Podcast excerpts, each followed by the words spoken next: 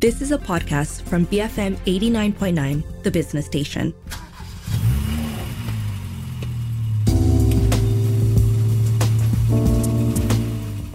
BFM 89.9, the business station. It's that time of the week again for Cruise Control, the car show here on BFM. My name is Rich Bradbury, and as usual, I'm joined by my two bestest friends. Daniel Fernandez from DSF.my. Say hello, Daniel. Hello and uh, good evening. And of course, Ali Johan. Say hello, Ali. Hey, good evening, both of you. As usual, a show in three parts today. We've got some launches up at the top. We've got a discussion about security risks for electric chargers somewhere in the middle. As a bit of a sandwich. And then at the end, we've got a review. It is the Aston Martin DBX 707 that one of us, lucky people, managed to test drive. And I'm telling you now, it's not me or Ali. So there we go. Right, what have we got for launches then, Ali? This week, Toyota launched a mid-size MPV called the Innova Zenix. We've had Toyota Innova in the market before, and this is an upgraded version all around, Daniel. Yes. If you mention the word Innova, everybody knows it. Even kids know it because you know why? A lot of it are being used as uh, school transport. Yes. That's a good point, yes. Yes. And it's actually a very, very, I would say, accommodating car because it's spacious, it sits high up. It makes a lot of sense for you know families that have extended relatives coming over because the center row is quite easy for elderly people to get in and out. I know because I'm elderly and you know it's it's it's quite good for me to get in and out. Plus, it uses a tried and tested uh, drivetrain and platform system. So running it after warranty is actually quite reasonable. So the Toyota Innova has been a mainstay in Malaysia, designed and, and manufactured for the ASEAN community.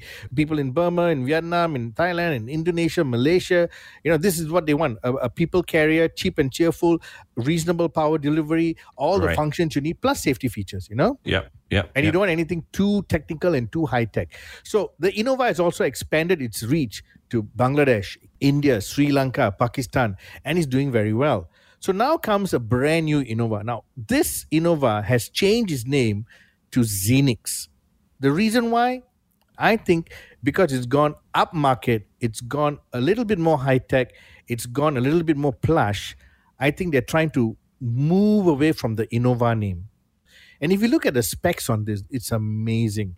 It's almost like, you know, the Alphard, for example, in terms of the seat, the comfort, the function, uh, the safety features, and everything else. Now, the last Innova that was on sale in Malaysia, if I remember correctly, I'm doing a check back on, on DSF history, it's about 122,000 ringgit and it had a 2 liter DOHC petrol dual VVTI engine. So it became more modern. It had engine start stop. It had a six speed automatic, 137 horsepower, 183 newton meters of torque. You know, seven people could sit comfortably. It had rear air cons with vents and everything, multifunction steering wheel. I mean, it was it was plush, you know, but it Yeah. was still an Innova. So now comes a brand new Innova, and this was uh, earlier launched in Indonesia and India, and it did so well. It was selling really well. So when you move up like this, there'll be some people that you know that mindset will say, "Oh, Innova cheap car," you know. Mm. But if I use the word Zenix, suddenly, hey, okay lah, you know, it's a new It model. sounds new. It sounds modern. Yes, and then the price. This is the shocking part. The price from what it used to be below 130,000. Now this 2 liter Innova Zenix price starts from 165,000 and then the hybrid goes up to 202,000 guys. Wow. Big jump. Engine of course more powerful, 174 uh, horsepower, 205 newton meters. So it's gone way more modern to keep up with you know global standards and everything else. If you look at the shape, doesn't it look like a Corolla Cross that has been muscular? It does a little bit, yes. Yeah, you know the Corolla Cross went to the gym, pumped some iron, took some steroids, you know. but how many people are willing to pay this kind of price? Two hundred and two thousand. Hundred and sixty-five. I think people can swallow because it's like thirty thousand more, and you got so much more going for it, you know. But to go to 200,000, I think that's going to be a little bit hard to swallow for a lot of Malaysians because of our grey market. If you're looking for a family vehicle and then suddenly you see 202,000, you know, I can get a three year old Alphard for that, you know? You know, that's what people will say. Plus, you've got the competitor, uh, which is about 20, 30,000 cheaper, the Proton X90, which is a three row. Also got a lot of features, a lot of uh, tech, and also three rows of seating, which is quite comfortable. And it looks fairly decent. Yes, yes, yes. So if you had a choice, if you had a choice between a 200 and 2000 high spec Zenix and a Proton X90 for about 170,000, that 30,000 difference, that's that's the deciding factor. And it's, you know, the X90, is it's local, you know. And the Toyota is Toyota. Yeah, that's true. That's true. Ah, interesting then. Oh, well. Next up. Next up, we have BMW. Uh, they have finally revealed the pricing and the spec for their luxury electric flagship, which is the i7. In Malaysia, we're only going to receive one variant of this uh, EV, uh, the electrified 7 Series. It is the i7 X Drive 60M Sport. And Daniel, what is the price and the specs for this? This is the shocking part. You see, this car, the direct competitor is the Mercedes EQS electric car, which was launched just maybe, I think, four weeks ago, five weeks ago, right? And the driving distance, the power output, all, you know, uh, very close, la, all here and there about the same. La. The funny thing is, this car was launched at a price that is 60,000 less than the Mercedes Huh. the price is 729,800.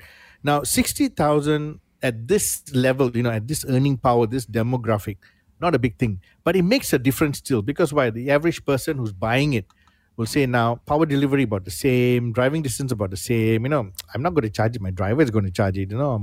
But it's more about what you get for the car. And BMW has done something, I would say, a little bit magical because if you look at the interior pictures, you look at that rear cabin space. Yeah. Do you notice there are screens on the door handle, rear door handle? Uh huh. Yeah. Now, yeah. now, why do you need screens on the rear door handle when you got that huge TV screen in the middle? That's a very good point. What do they do? What purpose do they serve? Instead of having buttons and knobs to scroll and, and use the big screen, you use the touch screen panel on the handrest. So you don't lose your remote control Yes. in But, the you know, gigantic backspace. Exactly. So you have this whole movie experience. You can watch your best movie. You can, you know, ah. scroll the news channel. But listen, this is a car. I'm starting to think what's wrong with car manufacturers starting to install all this. And you know, it's also got a gaming software which you can you can download onto the screen and you can play. Now, you know, they're putting all this in here and it's an electric car. What they're saying is, uh, you know, when you go and charge, uh, you got to wait a long time, right? I give you some entertainment, lah. You know, because you can sit in the car and enjoy the AC and the gaming experience and everything else, or watch a movie. I think most people are likely to be looking at uh, Excel spreadsheets in the back of that thing, though. Yes, you know, business people. But it's become really, really weird that car manufacturers will start. I mean, this screen is way too big. It's big. I think it's just way too big. And then, you know, having those things on the door handle. Can you imagine every time you're going to grab the door handle, your palm is going to be sitting on it? You might accidentally move something, you know? So, some specs on this car it's got an output of 544 horsepower, 795 newton meters of torque. That's a lot of power. This big, huge vehicle, it's huge, okay? Does the 0 to 100 sprint in 4.7 seconds, okay? You can go up to 600 kilometers, best case when it's fully charged. Um, depends, you know, how it happens. And then um, DC fast charging takes about 34 minutes. You know, that's what they, they estimate. So it's, it's got a lot of tech. Wonderful, wonderful looking um, cabin. On the exterior, uh, a lot of people commented on the large grille and the slim lights. Initially, I was also like them, you know, commenting and saying, ah, you know, this is a little bit weird. It's no longer BMW. But now, when I see it on the road, I've seen a few, few on the road. I kind of like it. I think I saw one today, you know. Yeah. How did the previous i7 do in Malaysia, Daniel? I think it did quite well. Uh, I don't see many on the road. It would have done. It would have done reasonably well. I mean, you know, you, you must also un- understand it came out, you know, at the height of COVID. Yeah. And there was delivery issues and the chip issues and everything else. So, estimate of how many on the road, I think, is not fair. lah. But with this new one, I think you'll see quite a number moving on the road, just like you've seen quite a number of the new Mercedes EQS on the road. Yeah. yeah. Now then, what have we got? Let's look at the global headlines for a little bit. Um, Lexus have also announced uh, a small SUV, and you know, on the show we've been talking a lot about all these car manufacturers producing small, compact SUVs. Lexus has jumped on it as well. Not that they have not had something like this before, but this one is quite unique. Uh, it's a small SUV called the LBX, um, and it could be the perfect rival to BMW X1 and the Audi Q2. Now, if you look at it, do you see anything that says Lexus? Anything that says, "Hey, I'm a Lexus"? If you, if you didn't see the badge, Uh, no. Exactly. I don't see anything that defines that it's a Lexus. On top of that, even if you look at the rear, the rear is completely unusual, you know, except for the Have they got badge new designers? I think they're using the same designers, but the thing is, you know, some weeks ago we talked about the new Lexus GX and TX, Yeah. the big SUVs. You notice they were boxy, you know, Mercedes G Wagonish, you know, and then you get this one that's so curvaceous from the front to the rear, and then a little rump at the back, and you know the flat arches and the streamlined lights that go upwards. I mean, it's a totally different departure from what they've been doing in the last few years.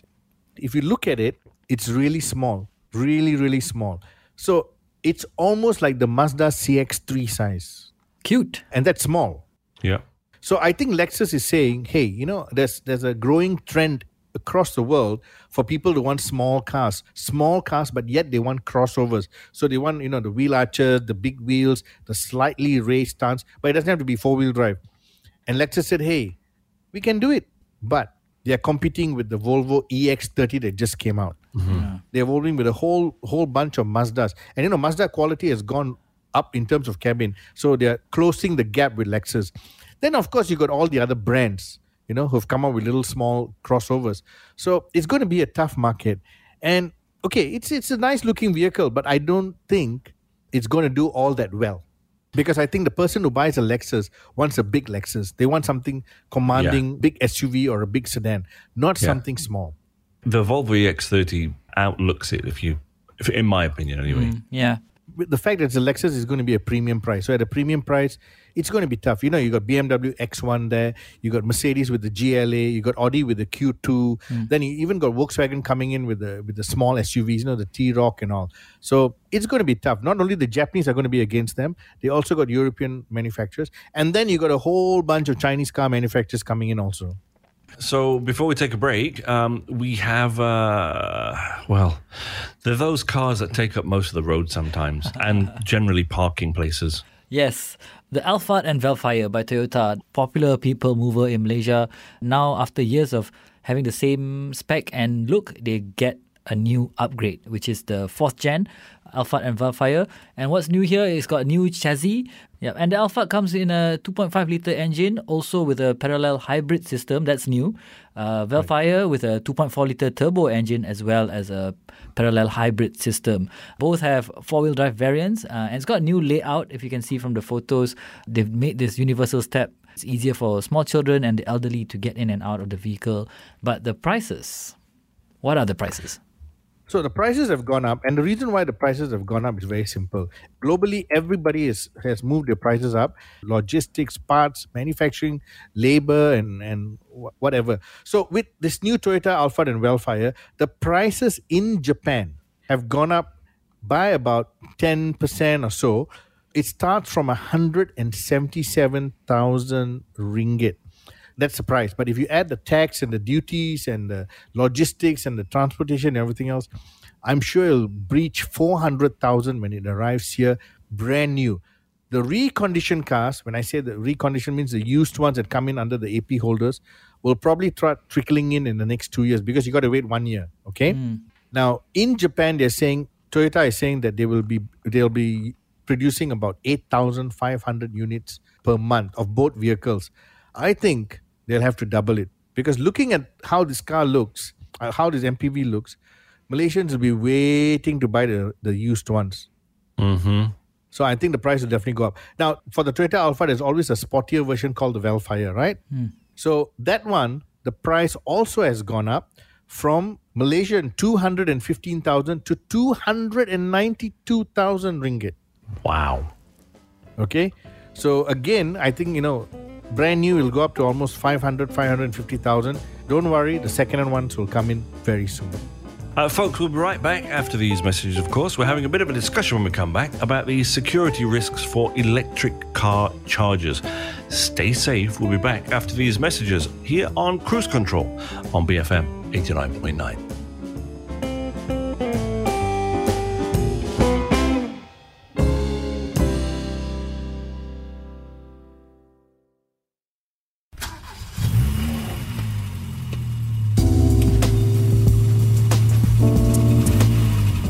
BFM 89.9, the business station. Welcome back to Cruise Control, a show in three parts about cars and stuff associated with it. We've had some news on some launches the BMW i7, the Toyota Innova Zenix, the Lexus LBX, the fourth generation Alphard, and Vellfire. Now, security risks. Rising security risks for electric vehicle chargers about them getting hacked. What's all this about, Daniel? Okay, um, I'm not a techie. I don't understand some of these things, but you know, I remember some time ago people saying that you know if because I used to travel, you know now I don't travel so much. They say when you travel, don't use public charging for your smartphone and your laptop simply because people can hack through the socket. Is that true, Richard? Um, yes and no. It has to be a very specialized socket, and it has to be in a in a place that is inaccessible by most people. The one right. thing I'd be most worried about is using public Wi-Fi. That's something you should be cautious of. Okay, so you know we know about we we have read about all this, but you know, I took the precaution of not using any any any uh, public uh, charging facilities, but. I still saw a lot of people using and they're not bothered and nobody seems to be complaining. Then came of course, electric cars and the big electric car movement and everything else. And a lot of companies from overseas tech companies share information with us with the hope that we'll publish publish it and you know give them credit and all that. So I was reading through, and it says that you know there's a rising security because um, EVs, just like smartphones and, and laptops, when you go to a public charging and you charge it, if someone has hacked into the the the charging system, they can actually get into your vehicle and take control of the vehicle. Okay. Okay. Um, whether it's true or not, you know, we've we've seen movies about this, but we don't know whether it's true or not. So I said, okay, you know, it's fine that you share this information for me, but you know, I can't really publish it until I verify some of the information. So I did a bit of digging around for a few days. Once in a while, when I remember, I'll just you know go and Google and check. And there were other articles given by professional tech agencies and consulting firms. Huh.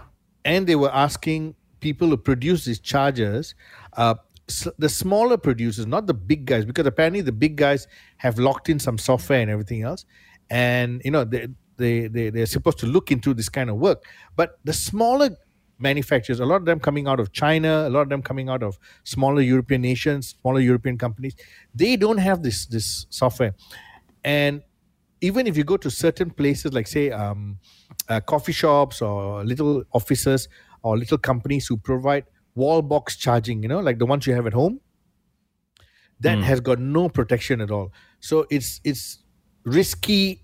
Like for example, the person who provides it actually could be at the back end with the software trying to hack into your car, like electric car. That's what they're saying. So I decided to publish this because there was enough articles online to say that you know there could be an issue, but no one in Malaysia has come up to say yes, our our charges are you know, um, free of any kind of you know issue in terms of people trying to hack and all that. Hack, you know, hack free. So, what do you think? I don't know. I mean, I, I think if you're admitting to it being hack free or unhackable, mm-hmm. um, if somebody does hack it, then suddenly your PR is going to be horrendous, right? There's no yes. way of backing down from that. In the same way that you wouldn't come forward and say uh, our thing is vulnerable. Mm. Um, no one will say know. that because they want the business to run. Correct, correct. I don't know. I mean, it sounds plausible, I guess, but in the same way that you would take stuff out of an ATM, right? And you know, we've been taught to check the ATM to make sure it's not wiggly and all of that kind of stuff. Yes. If they're using that similar kind of tech here, um, I, I, could see how it could be something dangerous. But right. I'm guessing these things must be expensive. The software behind it, I don't know. That's the thing because when I spoke to one of the EV char- charging uh, suppliers, you know, he, on the phone he's telling me, you know, there shouldn't be an issue. Malaysia doesn't have. I said, you know, people are hacking to phones, people are hacking to bank accounts. You know, yeah. Uh, what's to stop them? I said it might not be Malaysians doing it. It could be someone from overseas, or it could be a Malaysian hiring an overseas hacker to do it. You know. Could be. And we've heard we've heard issues in America where all kinds of things have been hacked. You know, the national grid, for example. You know. Yeah, yeah. It's just how much money can be obtained from it. Now, to hack into someone's electric car, I don't think they're going to make a lot of money, lah. You know. Mm-hmm. It's not a big deal, lah, unless they're trying to steal electricity back. But even if they want to steal electricity back, like say every kilowatt you are charging, they are taking a kilowatt from you. The thing is, we, we are subsidized Unless there's a, a, a PR thing for anti-hacking devices by somebody. Maybe, maybe. But you know, at the moment, our electricity is all, all you know, relatively cheap. So I don't think anyone wants to really get into all this right now. Hmm. But it'll be interesting to see whether the companies that actually have the software to prevent hacking will come out and say, "Hey, our chargers are hack proof." You know, Yeah, yeah. Oh, I'm Maybe- interested. I'm interested to see where this goes. Uh, maybe after this show they'll do that. You heard it here first. Yes. But th- there have been examples of this actually happening, then, have they? Outside of Malaysia. Outside of Malaysia, yes, but is it very I say isolated cases? You know, like uh, public charging areas where um, there's a little convenience store there, or there's a little you know coffee shop or something there, and it all started from that premise. Because why? The, the person who's running that place or someone working there can easily install the software because everything goes through that premise. You know, Mm. Mm. you know you have to go and buy your credits or whatever from them. you Yeah. know? Interesting. All right, then, folks, there we have. If you've got any comments on that, if you've heard about this, uh, let us know. Get us via WhatsApp 018 789 8899. We are on Twitter, of course, at BFM Radio. Time for a short break, and when we come back, it's Daniel. He managed to sit down in a very posh car. Um, he got the Aston Martin DBX 707. Not quite 007, but it's not there yet. We'll be right back. Oh, here on Cruise Control, BFM 89.9.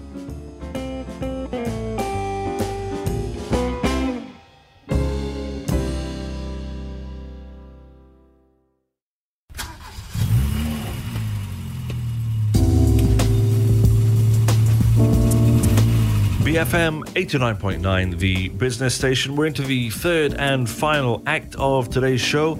It's a car review. It's an Aston Martin and it's the DBX 707. Who let you loose on this thing, Daniel?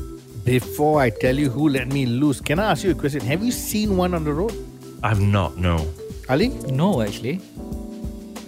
Richard, you live in Bangsar, the where all the expensive cars are. I, I see the Maserati around here, but I I've not seen an Aston Martin. Oh, so you see the Maserati, you see the Yes. Porsche, but you don't. See I've see seen the Porsche, but not but the, you don't uh, see the the Aston Martin. no? No, no. Uh, what a shame, not. old chap. Yes, yes, yes, indeed. Anyway, this Aston Martin DBX was launched actually a few years ago, and it was Aston Martin's first ever SUV. If you remember, Aston Martin for the for the longest time only built two door sports cars, right? Yes. Then they came out with the Rapide, which was a four door Aston Martin, and that ooh, that turned a lot of heads because why? Aston Martin said, "Hey, you know, some of our our people are having children. Some of our customers are getting more than two children. They need something bigger. So please don't go and buy another brand. Buy an Aston Martin. So we give you the Rapide. then that sold pretty well. It went around, and then everybody wants an SUV, lah. You know." So maybe Yeah. the sports, the Aston Martin sports car owner says, "Hey, my wife wants an SUV. I have to go and buy another brand." Then Aston Martin said, "No, no, no, wait, wait, wait, wait, wait. I give you a DBX." So they came out with DBX. Now I think this is a really awesome looking vehicle. In terms of I don't disagree. It looks very nice. I think the Aston Martin designers, boom, spot on. They got something aggressive, stylish, premium looking, and it says, you know, I'm I'm different, I'm unusual, you know. Mm-hmm. But still, why is it not on the road? I'm guessing it's because we don't have that many and it's very expensive. Yes, it's very expensive. So when the first DBX came out, the first version of the DBX came out, they sold a handful, really a handful, not many. Uh, it was just below a million ringgit tax free. After taxes, it goes past two million ringgit. So when you go to that level, you got cars like the Lamborghini Urus to play with. You got the Bentley Bentayga. Then you got the high end AMG Benzes and the high end BMW SUVs. Okay. But still, they're all around, you know, 1.5, 1.6 million uh, landed. And then you got Range Rover, which was previously 1.4 million landed, you know?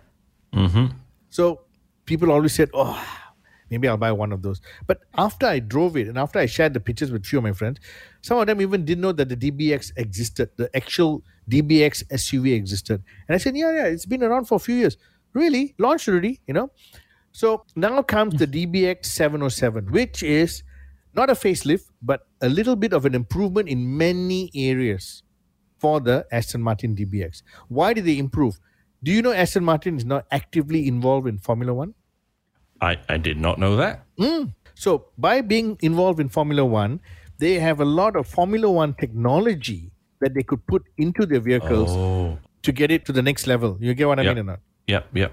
So this is why the DBX has been improved. So with the improvement comes the name 707, so that people can understand that this is an improved model, not a facelift. I would say not a facelift because on the exterior, all you see is a new set of wheels.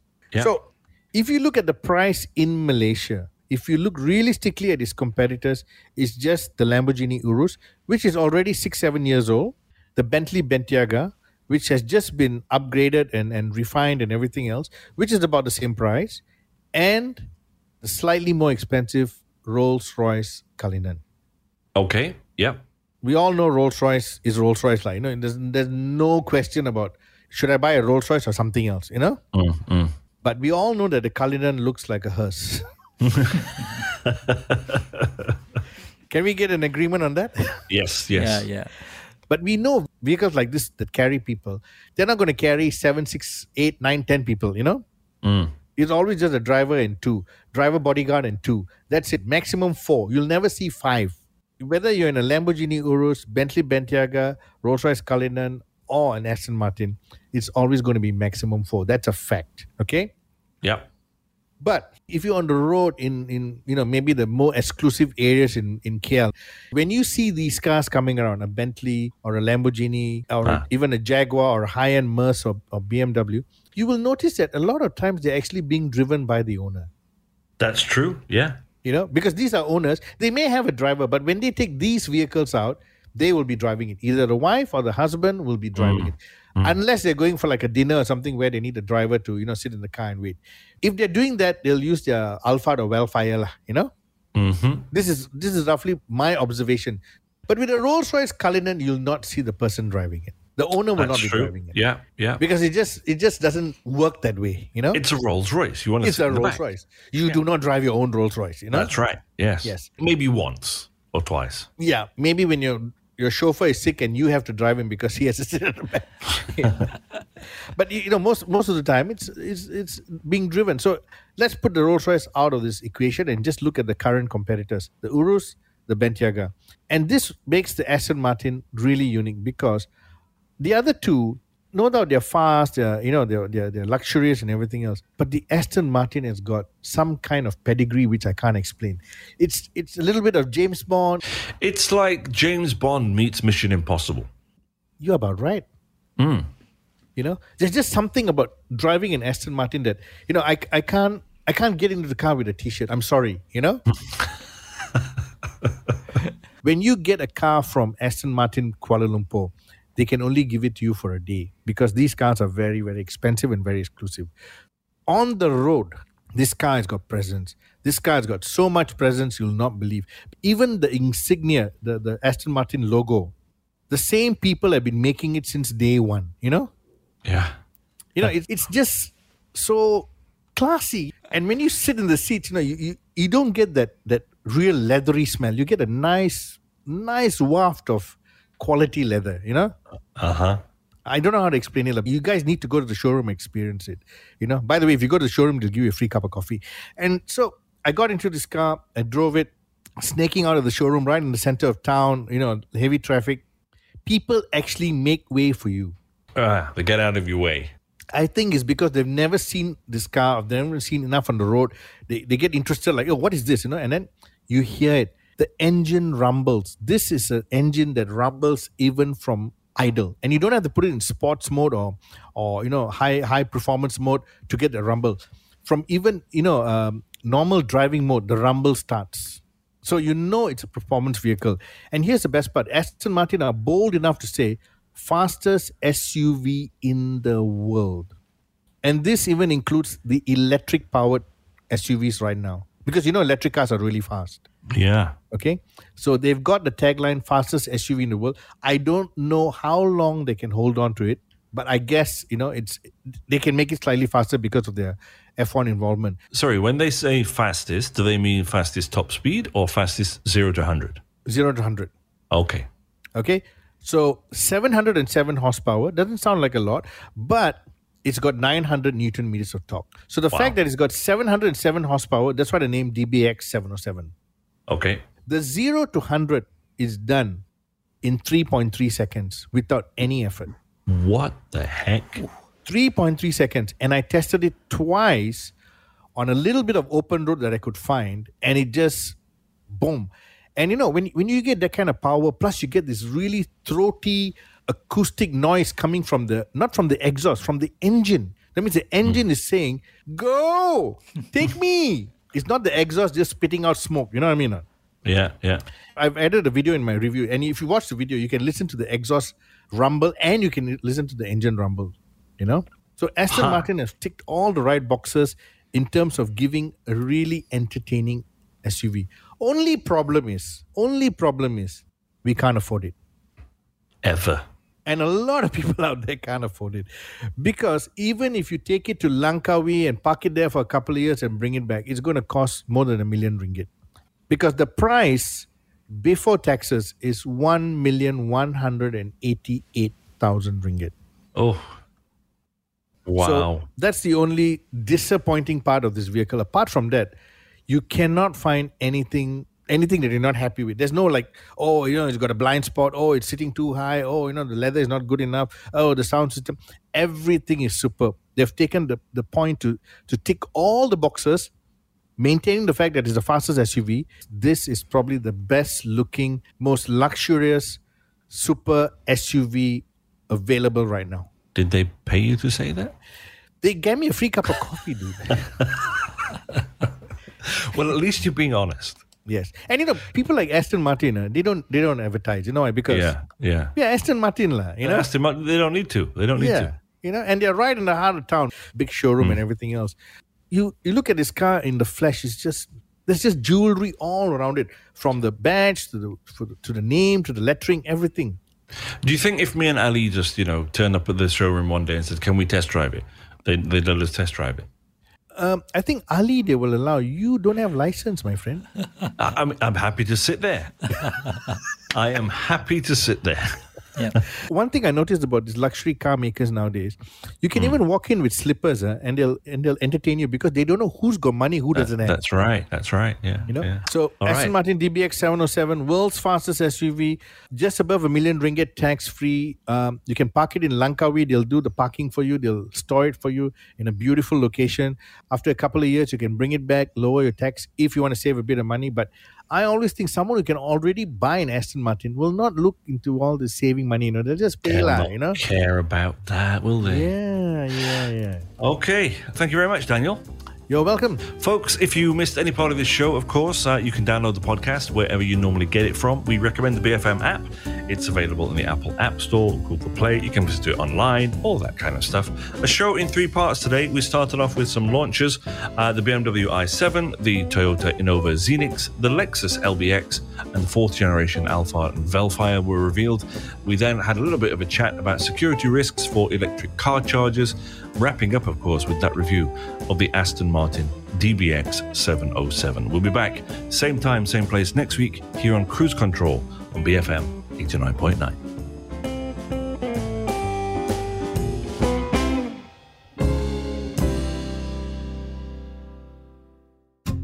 You have been listening to a podcast from BFM 89.9, the business station. For more stories of the same kind, download the BFM app.